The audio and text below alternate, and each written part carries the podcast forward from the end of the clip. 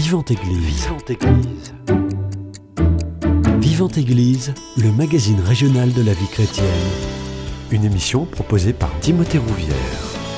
La mort fait partie de notre vie, elle est inévitable et irréversible, mais croyons ou non, il reste très difficile d'en parler, elle apparaît comme un sujet tabou car la suite relève de l'inconnu. Pourquoi ce tabou? Comment lever nos craintes pour en parler simplement et être dans l'espérance? On en parle ce matin dans votre émission Vivante Église.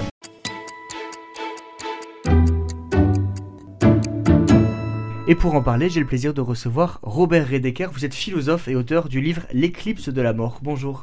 Bonjour tous les auditeurs et puis vous aussi Timothée.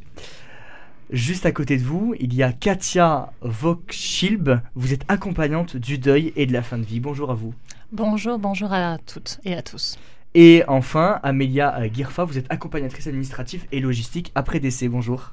Bonjour à tous et merci pour votre accueil. Merci à tous les trois d'avoir accepté mon invitation. Alors on va rentrer directement dans le vif du sujet. Selon vous, pourquoi la mort est un sujet tabou dont on ne parle pas bien qu'elle soit irréversible? Qui veut commencer? Robert Redeker peut-être. Si vous voulez, je commence sans être trop long puisqu'il faut partager la, la parole. Euh, que qu'il soit difficile de parler de la mort est un événement assez récent en fait. Hein. Euh, c'est la, mort est, est, devenue un tabou dans nos société, enfin, quelque, à la fois quelque chose que l'on tait et que l'on cache. Hein. Mhm. Je, me souviens dans, dans, mon enfance, moi je suis né en 1954, autant dire euh, dans un autre euh, univers et un autre monde, on ne cachait pas les, les morts aux enfants, hein, par exemple, pas du tout. Euh, on, on, veillait les corps, alors que dans les générations suivantes, je, je vois que, par, par exemple, euh, mes petits enfants ne voient pas les, les morts. Hein, donc, euh, comme si euh, on pense que cela va les euh, traumatiser, mm. alors que c'est le, le contraire. Il y a traumatisme lorsqu'on rencontre un cadavre, c'est pas péjoratif cadavre, ou une dépouille bien trop tard dans l'existence. Si bien qu'aujourd'hui, vous avez des gens de 40, de 50 ans qui n'ont jamais vu jamais vu quelqu'un de euh, quelqu'un de mort. Donc cela, c'est un événement assez récent. Mm. la, mort était, c'est quelque chose que l'on côtoyait que l'on côtoyait dès, dès l'enfance. Et puis, euh, voilà, aujourd'hui, les morts euh, disparaissent. C'est curieux, on parle des disparus, mais finalement, ils, disparaissent, enfin, ils disparaissent de la vie. Enfin, je ne crois pas. Moi, je crois que la vie continue notre vie. Je suis croyant. enfin, ils disparaissent de, de, de la cité. Hein, voilà le phénomène mm. social nouveau. Peut-être parlera-t-on tout à l'heure ou des causes, mais je laisse la parole à mes deux amis. Moi, je vous rejoins là-dessus. En fait, il y a les morts maintenant, elles, ont lieu, elles n'ont plus lieu à la maison. Mm. Elles ont lieu en institution, en hôpital, en EHPAD, et on ne veille plus les corps. Euh, mm. Avant, on mourait chez soi. Le corps était veillé à la maison. Euh, les gens autour, la communauté euh, qu'on pouvait avoir venaient euh, veiller ce corps. Et donc, en effet, on voyait des corps morts dès le, dès le plus jeune âge. La mort, elle faisait partie de, notre mmh. vie, de, notre de notre quotidien, entre guillemets. Quoi. Et le fait qu'aujourd'hui, bah, la mort se passe en dehors du domicile, en dehors de la maison, de notre village, de notre communauté, bah, ça fait que ces morts-là, on ne les voit plus. Et je pense que ça, ça participe euh, à ce tabou-là. Oui, c'est une déshumanisation, je crois, de d'enlever les morts de, de la vie quotidienne. Mm. Mm. Et comment justement alors expliquer ce, ce changement de, de mentalité peut-être, le fait de chasser les morts de notre vie quotidienne, alors que c'est quelque chose d'assez commun il y a quelques années? Il y a eu des, changements culturels très importants. Bon, je, crois que le, recul des, enfin, de ce qu'on appelle les grands récits, hein, que ce soit qu'ils soient euh, historiques euh, ou bien religieux, donc leur euh, la, sortie de l'imaginaire collectif de ces grands récits laisse les laisse les êtres humains, surtout dans des sociétés de consommation et de qui valorise la vitalité, le, présent, qui laisse croire que la vie continue tout le temps, et, qui donne comme modèle l'être jeune en, forme, presque adolescent ou, à peine post post-adolescent, par, rapport à, à cet imaginaire-là qui s'est imposé contre les, les, imaginaires précédents, euh, la, mort est, quelque chose d'insupportable parce qu'elle signe la défaite de ce à quoi l'on s'est mis à croire. Voilà. Mmh. Elle, signe la, défaite de euh, l'image que euh, qui s'est imposée du corps, de la vie, ainsi de suite. Et c'est pour cela que parce que nous, nous sommes démunis devant cette défaite dès lors.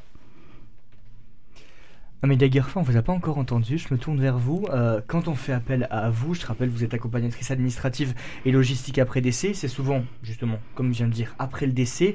Euh, on le disait, les gens aujourd'hui sont plus préparés à être confrontés à la mort. Euh, est-ce que ça pose problème, ce, manque d'information et de discussion préalable, justement? Oui. Je rejoins les discours précédents. Beaucoup de personnes ne veulent pas en parler par peur. Euh, j'entends souvent euh, je veux pas parler de ce sujet euh, parce que ça pourrait me faire mourir. Donc il y a beaucoup de familles qui ne souhaitent pas envisager de, préparer du moins leur leur décès. Donc mmh. ça passe par l'organisation d'obsèques déjà de pouvoir dire à leurs enfants, à leurs proches ce dont ils aimeraient pour leurs obsèques, même si certains euh, diront qu'on ne voit pas, d'autres diront que l'on voit, mais euh, l'idée est quand même euh, de, pouvoir un petit peu évoquer le, sujet avec ses proches. Donc il y a ça. Déjà, on ne veut pas en parler parce que ben voilà, ça pourrait me porter malheur. Il y a euh, donc énormément de tabous euh, autour de ce sujet. Euh, sur la partie pratique après un décès, j'ai eu le cas plusieurs fois où des personnes étaient en fin de vie, malades, donc des personnes en soins palliatifs. Donc mmh. malheureusement, on sait à quoi s'attendre. Les médecins font ce qu'ils peuvent, en tout cas pour faire comprendre euh, aux familles euh, est, on est clairement sur une fin de vie, là où du coup le, le, le travail de Katia est et, clairement une vraie, euh, un vrai soutien euh, pour la personne en fin de vie euh, qui a peut-être besoin de déposer certaines choses auprès de ses proches et les personnes aidantes qui ont besoin également de déposer des choses parce que c'est très difficile d'accompagner une personne en fin de vie. et donc, une fois que la personne est décédée, ben, on se retrouve avec des familles qui n'ont pas préparé en amont, mmh. ben, par exemple, parfois des donations, on n'a pas préparé ben, les papiers, donc ben, on pas. Donc là, on passe plusieurs heures à, ouvrir des placards, à ouvrir des dossiers et à chercher des documents. Euh, voilà. Et donc, euh, ça peut parfois, du coup, alourdir la situation qui est déjà très compliquée émotionnellement. Euh, voilà. Mais clairement on n'anticipe pas suffisamment parce qu'on ne veut pas en parler. Et mmh. ça, c'est une discussion que j'ai très très souvent avec beaucoup de personnes. Euh, qui, ne veulent pas aller chez le notaire pour faire un testament ou pour commencer à anticiper. Et on devrait le faire déjà même très jeune, ah parce qu'on n'a pas besoin d'être à la retraite pour aller préparer euh, euh, sa succession. on peut mourir à tout âge. On peut mourir là, en avoir une cacahuète, tout simplement, malheureusement. Donc, donc on, devrait, on devrait pouvoir ouvrir le sujet plus facilement.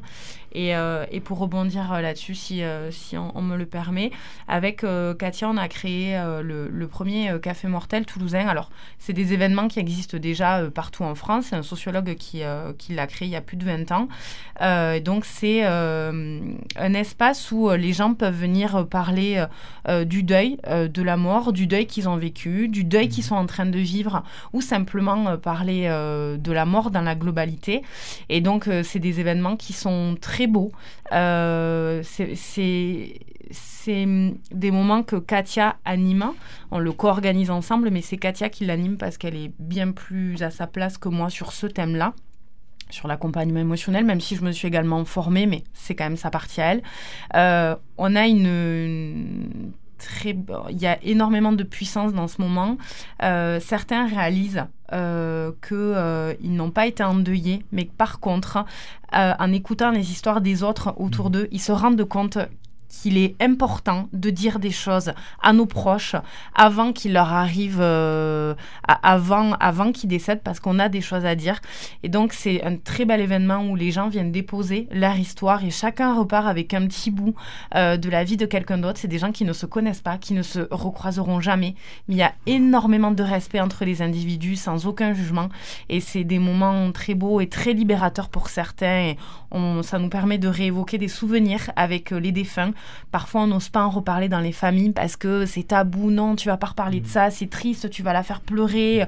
Mais si, on a besoin de, de les faire vivre, ces défunts qui restent auprès de nous malgré tout.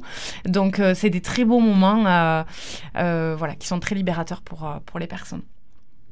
Et où on ne fait pas que pleurer. Et on ne fait pas que pleurer, on, rit beaucoup. Penser, on pourrait penser, sachant que c'est un café mortel, qu'on parle que de ça et on se remémore des souvenirs, des mauvais souvenirs. Mais non, justement, vous arrivez à, à sortir du positif alors, on peut se remémorer des souvenirs qui nous font venir de l'émotion, mm. parce qu'on peut avoir, comme disait Amélia, des regrets de, de choses qu'on n'a pas pu dire à nos proches mm. avant qu'ils décèdent.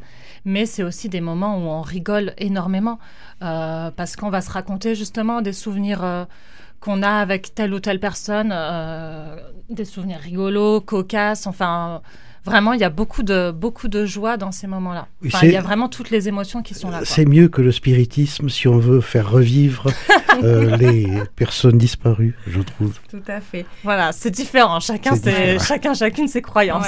Et, c'est vrai que ce qui, a, ce qui a été relevé euh, sur le dernier, ce qui a été relevé sur le dernier, c'est vraiment euh, le, le, vrai sourire sur le mm. visage des gens qui étaient là.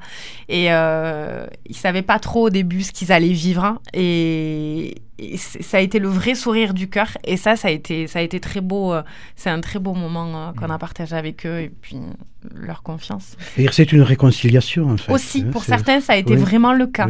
Exactement j'y pense en vous écoutant. ouais, ouais, c'est un très très bon moment. Est-ce que justement lors de ces cafés mortels, c'est vraiment ces groupes de parole, euh, quel est le profil des gens que vous avez? Est-ce que vous avez des jeunes justement qui s'emparent de cette question et qui disent ben voilà, il faudrait que je mette des choses en place si ça arrive? Parce que peut-être que euh, peut-être que Robert Redeker pourrait répondre à cette question. Euh, le, tabou de la mort, il s'explique aussi par le caractère déjà radical et peut-être très soudain aussi qui peut arriver. Oui, alors ce que vous dites me fait penser à, autre chose. On rencontre de plus en plus aujourd'hui des, euh, des gens, alors tout le monde sait, on va mourir. Enfin, le philosophe euh, Martin Heidegger, euh, L'homme et l'être pour la mort, hein, où il explique que l'homme seul meurt et que les animaux périssent, et que donc la, mort est, constitutive de, de, l'essence de l'homme. Et, donc on voit de plus en plus de, de, personnes qui, euh, qui vous disent, bon, je sais que je veux mourir, mais je veux pas m'en rendre compte.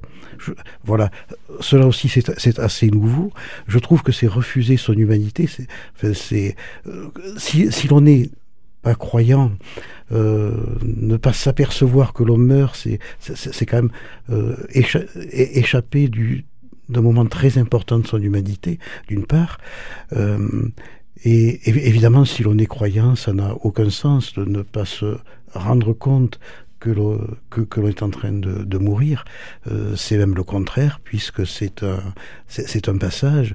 Alors je me souviens très bien de la très belle agonie de euh, ma mère, qui a, qui a, duré une semaine, qui souffrait beaucoup, mais qui avait le visage radieux et euh, qui, qui, tenait, en, en passant son, chapelet, que j'ai toujours, et qui me disait, mais je, je, vois Jésus, et, et le chapelet, c'est le, c'est le passeport. Hein, c'est le, le, passeport, le chapelet. Bon, je l'aurai, moi, quand je mourrai, le chapelet.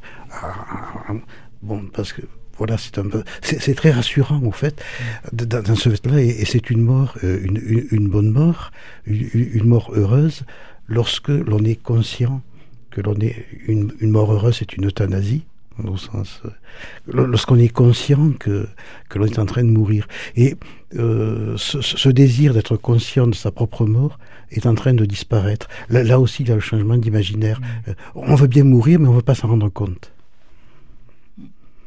Amélia Girfa sur cette question. Pourquoi on ne veut pas s'en rendre compte justement qu'on est en train de mourir?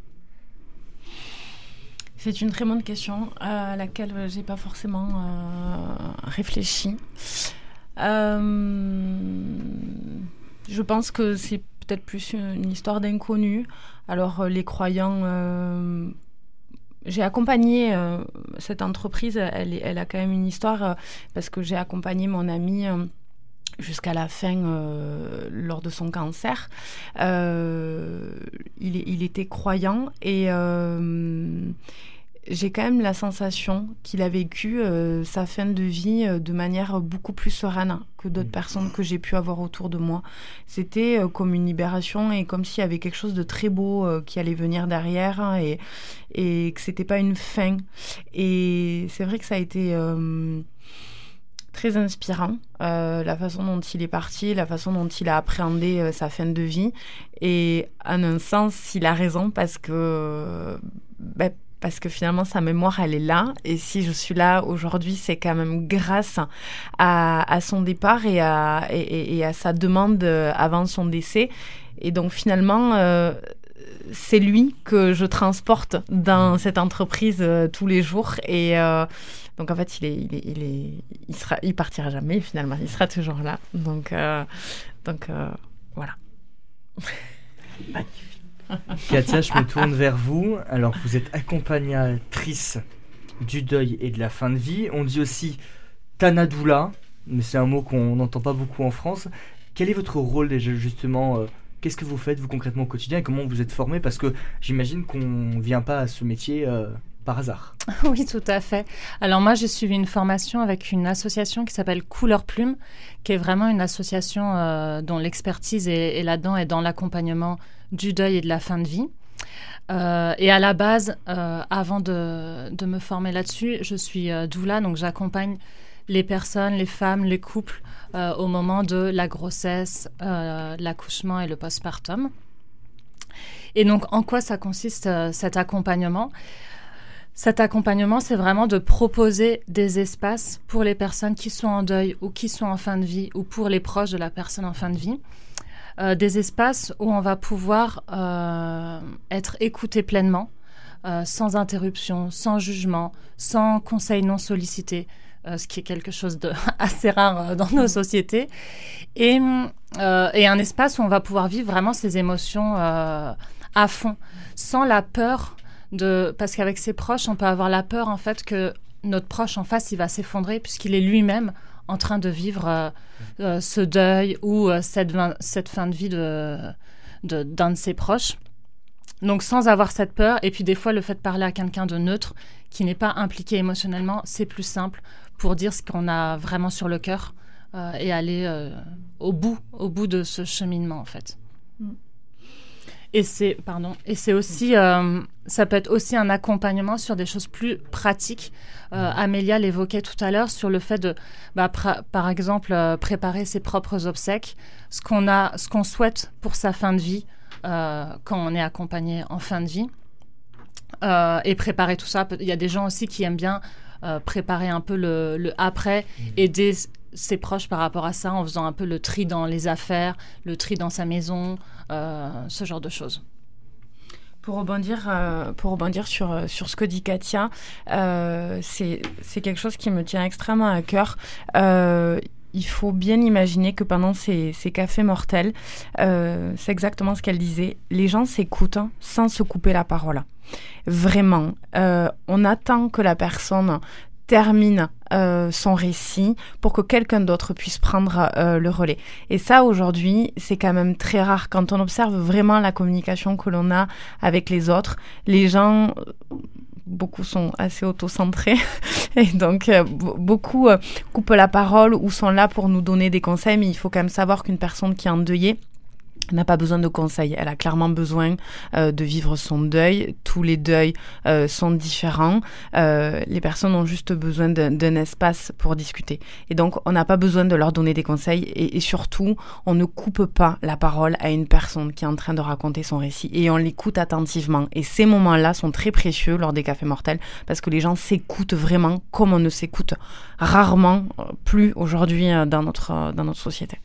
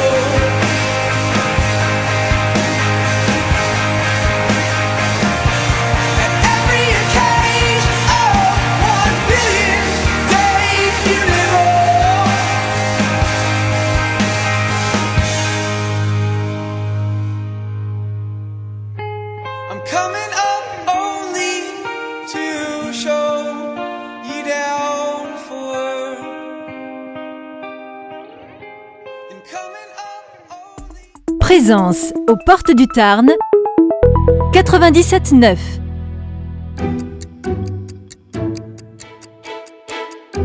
Vivante Église, Timothée Rouvière. Robert Edecker, euh, on disait c'est compliqué de parler de la mort euh, à titre individuel et même en groupe. Pour la société aussi, on a le sentiment que c'est très très très tabou, que la société n'en parle jamais, comme si ça n'existait pas en fait. Euh, ce qui se passe, donc comme nous disions tout à l'heure, et euh, mes amis aussi, la, la, mort a disparu de, la cité, mais paradoxalement, elle est très présente sur les écrans dans la dans la fiction, euh, alors très présente dans l'actualité, qui est très souvent tragique euh, avec les guerres, mais aussi dans, le cinéma, les, les jeux vidéo, euh, etc. Donc elle a euh, euh, disparu de la vie quotidienne et euh, elle se retrouve de façon spectaculaire et, violente sur les écrans. Cela aussi, c'est un, elle est donc reportée. Et je, me demande si ce, ce, report, qui est finalement tapé en touche, hein, comme, comme, on dit, n'accroît pas l'angoisse de la société, puisque de la société dont vous parliez, euh, l'angoisse de la société devant euh, la mort et, et n'accroît pas le, le, le, désarroi. Parce que finalement, si, si, si, elle est sur les écrans, essentiellement, c'est qu'elle est une, une, une, fiction, pas du mmh. tout une réalité. Or, elle est une réalité. Et à mes yeux, elle est aussi un, un passage. Elle est une réalité que, que nous avons à vivre, hein, comme la naissance, dire le le, passage du, euh, du, j'allais dire du néant à l'être, mais c'est un peu une bêtise parce que c'est la conception qui est le passage du, néant à l'être. Hein. Et, là, c'est le passage de, l'être à euh, une autre forme d'être. Mm. Et beaucoup ont peur que ce soit le, passage au néant, mais euh, le, le, néant ne peut pas faire peur. Là, je reprendrai euh, l'argument d'un matérialiste comme euh, Épicure, lorsque Épicure donc ne croit pas en l'au-delà et, dit mais quand tu seras mort, tu n'as aucune raison d'avoir peur de la mort puisque tu ne sentiras rien, tu ne souffriras pas, tu, tu, n'auras aucune idée. Donc le néant n'a pas à faire peur. Donc que l'on soit euh, croyant ou matérialiste, euh, la mort n'a pas vraiment angoissé à ce point là Hmm. Katia, votre regard sur cette question? Bah, je pense que euh, ce qui angoisse, c'est le fait de ne pas savoir. On ne sait pas ce qu'il y a après la mort. C'est mmh. l'inconnu. Et, et c'est vrai qu'en fin de vie, on peut avoir ce besoin, un peu ce besoin de quête de sens. Et de, de se rapprocher à quelque chose. Voilà, ça? de mettre un sens euh, à la mort. Et du coup, chacun, en fonction de si on est croyant ou pas, on, a un besoin d'y mettre quelque chose, une signification, un sens, euh, un sens à cette mort. Moi, ce qui me venait aussi en, vous écoutant, c'est que je me demande si aussi le tabou autour de la mort, il vient pas du fait que dans nos sociétés, on est très mal à l'aise face aux émotions. On, on, ne sait pas accompagner les émotions et que face à la mort, il y a beaucoup d'émotions. C'est intense émotionnellement euh, quand on est en deuil euh, ou quand on est face à sa propre mort, donc en fin de vie. Et du coup, ce malaise peut créer aussi ce tabou, dans le sens où des fois on entend euh, des femmes qui ont perdu par exemple leur bébé mmh. ou, ou, leur enfant et qui, euh, quand elles sont dans la rue, les gens changent de trottoir, les évitent pour pas pour pas être confrontées, euh, je pense, à l'émotion et à, et à, et à, ce que ça, re, ça renvoie en fait, à, à, notre malaise face à ces émotions et le fait qu'on ne sait pas comment faire. On n'est pas éduqué là-dedans, dans, dans l'écoute de nos émotions. Euh, voilà. Je peux rebondir Bien rapidement sur ce que vous avez dit. on, on rencontre des, euh, des, des, des, personnes qui n'osent pas parler à des personnes en deuil euh, de, du, du, disparu, euh, de, de, peur de euh, créer un, un, un choc en elle. La... De voilà. raviver la blessure. Alors que justement, nous avons besoin qu'on nous en parle. Exactement, les personnes en deuil, elles en ont besoin. Elles ont besoin justement qu'on n'oublie pas euh, le proche qui est décédé, qu'on en parle, avoir des espaces où justement elles peuvent parler de leur mort. Et on, on, c'est tout à fait vrai. Beaucoup de gens ont très peur. En fait, on se dit oh, non, mais je vais lui faire plus de mal, je vais raviver la blessure. Mais parce qu'on a peur de l'émotion. Parce qu'en effet, en en parlant, bah, peut-être la personne en face, elle va pleurer. Mais c'est OK, c'est sûrement très OK pour cette personne de pleurer et de pouvoir parler euh, de, de, son ou de ses morts. Et ça fait beaucoup de bien de, pleurer, c'est une communication. Tellement. L'émotion, ce qu'il faut, c'est la laisser vivre. Et, et c'est comme ça, en fait, qu'on gère entre guillemets les émotions, c'est en leur permettant mmh. de pouvoir exister et d'être exprimés euh, complètement. Sainte Catherine de Sienne, par exemple, euh, a parlé du don des larmes. Mmh. On le voit euh, notamment euh, dans le monde professionnel, dans le milieu professionnel, quand euh, on perd un proche et qu'il faut au bout d'un moment retourner au boulot, on, sent un petit peu le malaise dans les équipes professionnelles. les collègues ne savent pas trop si on peut se permettre d'en parler. Comment tu vas? La crainte que son collègue nous dise je vais pas bien et je m'effondre devant la mmh. photocopieuse. Et qu'est-ce que je fais avec ça? Qu'est-ce que je fais avec la tristesse de mon collègue? Est-ce que je peux me permettre euh, de, de l'approcher, de le prendre dans mes bras, euh, simplement euh, voilà, le, le, fait de, de pouvoir l'écouter ou de lui dire hein, si tu as besoin de quoi que ce soit, tu peux compter sur moi. Juste ça, ça suffit. Euh, voilà. C'est vrai qu'on est très peu euh, acclimaté euh, à ce sujet mmh. et même à l'école, on n'en parle que très peu. Même quand il y a parfois des décès de parents ou d'enfants dans les écoles, pour avoir un enseignant très proche de moi, ils font vraiment ce qu'ils peuvent avec des mots exceptionnels, mais par parfois c'est compliqué, on ne sait pas trop quoi répondre à des enfants. Et pourtant, mm. les enfants n'ont tellement pas la même perception que nous de la mort. C'est beaucoup plus simple, eux, mm. euh, dans leur esprit. Euh, les émotions ne sont pas vécues de la même façon. Il y a un âge, justement, alors, il y a beaucoup de parents, je pense, qui se posent la question à quel âge je peux en parler à mon enfant et avec quels mots surtout. Il y a beaucoup de sujets qui sont venus sur est-ce que je peux prendre mon enfant aux obsèques? Est-ce que mm. euh, si mon enfant me demande de, de voir le corps, est-ce que je peux le voir? Là, je vais laisser Katia parce qu'elle est plus spécialiste que moi. Donc, euh, moi, je dirais qu'il faut se placer à la hauteur de l'enfant et de partir de bah, cet enfant-là que j'ai en face de moi. Lui, qu'est-ce qu'il pense qu'est la mort? Euh, c'est quoi ce qu'il a déjà euh, comme connaissance là-dessus ou comme imaginaire? Et vraiment partir de ça. Ne pas commencer à, aller trop loin euh, pour vraiment se mettre à la hauteur de l'enfant et d'utiliser des vrais mots. On a tendance avec les enfants à ne pas utiliser les vrais mots, à dire il est parti, il s'est envolé, des choses comme ça très Très euh, imagé. Très et qui du coup mettent euh, de l'insécurité pour l'enfant. Parce qu'en fait, euh, il est parti. Oui, des fois, maman, elle part faire des courses, mais elle revient. donc là, est-ce que la personne, elle va revenir? Enfin, ça, ça crée vraiment, ça peut créer même des peurs après quand les personnes partent, des personnes vivantes, de mais est-ce qu'elle va revenir ou pas? Donc d'utiliser vraiment les, les mots, en fait, que telle ou telle personne est morte et de partir vraiment des connaissances de l'enfant. On disait il y a quelques instants que euh, la mort ne semble plus faire partie de notre vie quotidienne, mais elle est très présente dans tout ce qui est euh, virtuel, cinéma, actualité. Euh, est-ce que le fait qu'on soit dans une société de plus en plus individualiste, ça renforce ce sentiment que la mort ne nous touche pas ou que ça nous arrivera jamais? Robert Ediker. Oui, ça doit l'individualisme euh, extrême, enfin de plus en plus extrême que nous vivons, c'est une sorte de aussi de d'ultra euh, sacralisation du du moi. Hein. C'est-à-dire que euh, nous, nous, nous perdons peu à peu l'attachement, le, enfin, le sentiment d'être une partie d'un ensemble. Et nous, sommes beaucoup moins conscients euh, que les générations précédentes ne, l'étaient, que euh, finalement l'ensemble va euh, nous survivre. Hein, et que l'important, c'est que cet ensemble dont nous ne sommes qu'une partie va nous survivre. généralement, dans les sociétés, on commençait par le nous. Hein. Le, le moi apparaît dans le nous, hein, dans la communauté. Mais la, période dans laquelle nous vivons, c'est la première fois dans l'histoire de l'humanité, euh, tout commence avec moi.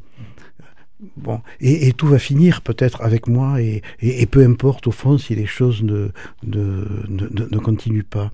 Euh, l'individualisme contemporain, qui, est vraiment quelque chose d'inédit dans l'histoire de l'humanité, c'est euh, finalement je, suis le, commencement. L'on est presque capable de penser, heureusement qu'on ne le fait pas, euh, finalement, je, suis mon propre créateur je suis le, l'auteur de, de mon existence et euh, finalement je, dois tout à moi-même. Alors c'est évidemment complètement faux. Hein.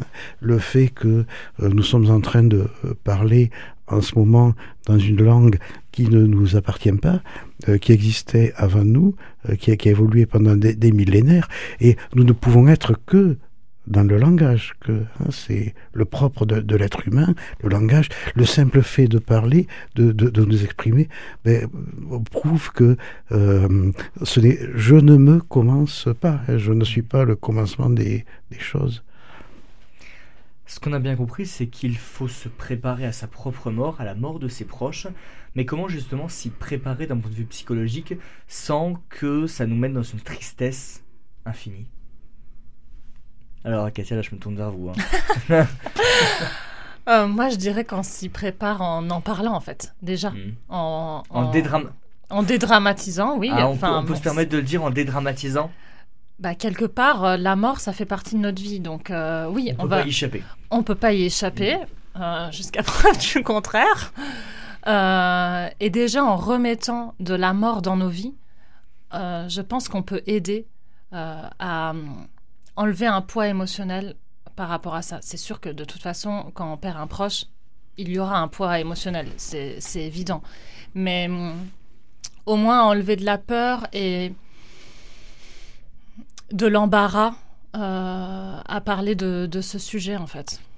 J'ai juste envie de revenir parce que je m'en veux d'un truc que je n'ai pas répondu sur les enfants et sur euh, si on, peut les emmener voir le corps, euh, les emmener aux obsèques ou autres. Et mm, encore une fois, moi je pense que jamais rien n'est impossible et qu'il faut vraiment s'adapter au, cas par cas. Mm, et dans ce cas-là aussi, il faut partir de ce, du besoin de l'enfant, de l'envie de l'enfant, de est-ce que l'enfant a envie ou non de voir ce corps-là ou de venir aux obsèques, tout en euh, lui permettant de faire un choix éclairé et un choix en conscience, c'est-à-dire de le préparer à qu'est-ce que ça veut dire voir un corps mort, euh, peut-être le préparer à, à, à, quoi va ressembler la personne en question euh, et le préparer à à quoi ça ressemble des obsèques, qu'est-ce qui va s'y passer pour que l'enfant puisse choisir si oui ou non mmh. il a envie d'être présent. Voilà, je, je referme la parenthèse. Amalia Kirfa, est-ce que vous voulez euh, rebondir ou j'ai peut-être une question pour vous Oui, euh, simplement, euh, en effet, le, fait de pouvoir en parler peut-être apaise. Je ne pense pas que ce soit le mot, mais je sais que je pense aussi que de pouvoir parler euh, de, sa mort et donc euh, de, ses obsèques aussi, de pouvoir un petit peu euh, anticiper pour les proches, pour avoir rencontré beaucoup de personnes et avoir beaucoup échangé sur le sujet. beaucoup de proches ont été très frustrés de ne pas avoir pu organiser des obsèques euh, qui ressemblaient vraiment à leur défunt. Euh, c'est clairement une première étape euh, du deuil pour les proches que d'avoir eu la sensation d'avoir réellement rendu hommage à leur défunt comme il était vraiment. Et donc je pense que c'est important aujourd'hui de dire à ses proches, oui, je voudrais une cérémonie religieuse. Non, je voudrais une cérémonie laïque. Oui, j'aimerais être enterré dans ce caveau. Non, j'aimerais être incinéré. J'aimerais que mes cendres aillent là, dans, euh, en fonction des possibilités évidemment. Euh, mais euh, pour les proches, c'est hyper important parce que quand on se retrouve là avec le décès, on est dans un état de sidération. Il y a tous les proches qui sont là. Il peut y avoir parfois des conflits dans les famille. Non, mais moi je sais que papa il voulait ça. Non, mais moi maman m'avait dit que mm. si. Et là, ça devient très compliqué. Euh, et donc, si on peut anticiper un tout petit peu, je pense que ça peut être beaucoup plus léger pour, pour les familles. Mm. Oui, ça enlève un poids de la, la responsabilité qu'il peut y avoir de faire ce choix sans savoir ce que voulait la personne. Ça, c'est ça, ça peut être vraiment très lourd à porter. De, mais qu'est-ce qu'elle voulait? Je ne sais pas. Et il va falloir que je fasse des choix sans être sûr que c'est ce dont elle aurait voulu. Mm. Robert Redeker, pour clôturer, est-ce qu'on peut dire qu'il faut remettre de la mort dans nos vies pour se rendre compte du caractère précieux de la vie, justement? Elle y est, de toute façon. Euh, la mort, pas la peine de, de la remettre. Ce qu'il faut remettre, c'est euh, d'abord une, accoutumance, euh, peut-être n'est-ce pas le bon mot, mais je crois que vous comprenez ce que je veux dire. Donc une familiarité avec la mort, hein, plutôt qu'une accoutumance, c'est cela qu'il faut remettre. Euh, un discours, euh, des paroles, ça a été magnifiquement illustré. Ce que vous avez dit sur votre ami, c'était d'une beauté troublante. voilà ce qu'il faut remettre. la, vie est précieuse, mais la, mort aussi d'une certaine façon. Elle est, aussi précieuse que la naissance. Et puis, d'un simple point de vue euh, biologique, d'une théorie de l'évolution, euh, on, sait très bien que euh, la mort est la condition du renouvellement des générations. Et que si nous ne mourions pas, nous ne pourrions pas avoir d'enfants ni de parents. Et l'amour que nous portons à nos enfants et à nos parents ne pourrait pas exister. Hein. Euh, l'éternité biologique, qui est à distinguer euh, de ce qui se passe après la résurrection d'une éternité du corps mais spirituelle, euh, l'éternité biologique implique la mort pour qu'il y ait le passage d'une génération à l'autre. Et on terminera justement là-dessus. Merci beaucoup à tous les trois d'avoir accepté mon invitation et d'être nous nous partager vos connaissances sur cette question du, tabou de la mort. Euh, si vous souhaitez réécouter cette émission, elle est d'ores et déjà disponible sur notre site internet www.radioprésence.com. Encore merci à tous les trois. Passez une très belle journée à l'écoute de notre antenne. Cette émission est disponible sur CD. Commandez-la en téléphonant au 05 62 48 63 00. 05 62 48 63 00 ou par mail à contact@radioprésence.com.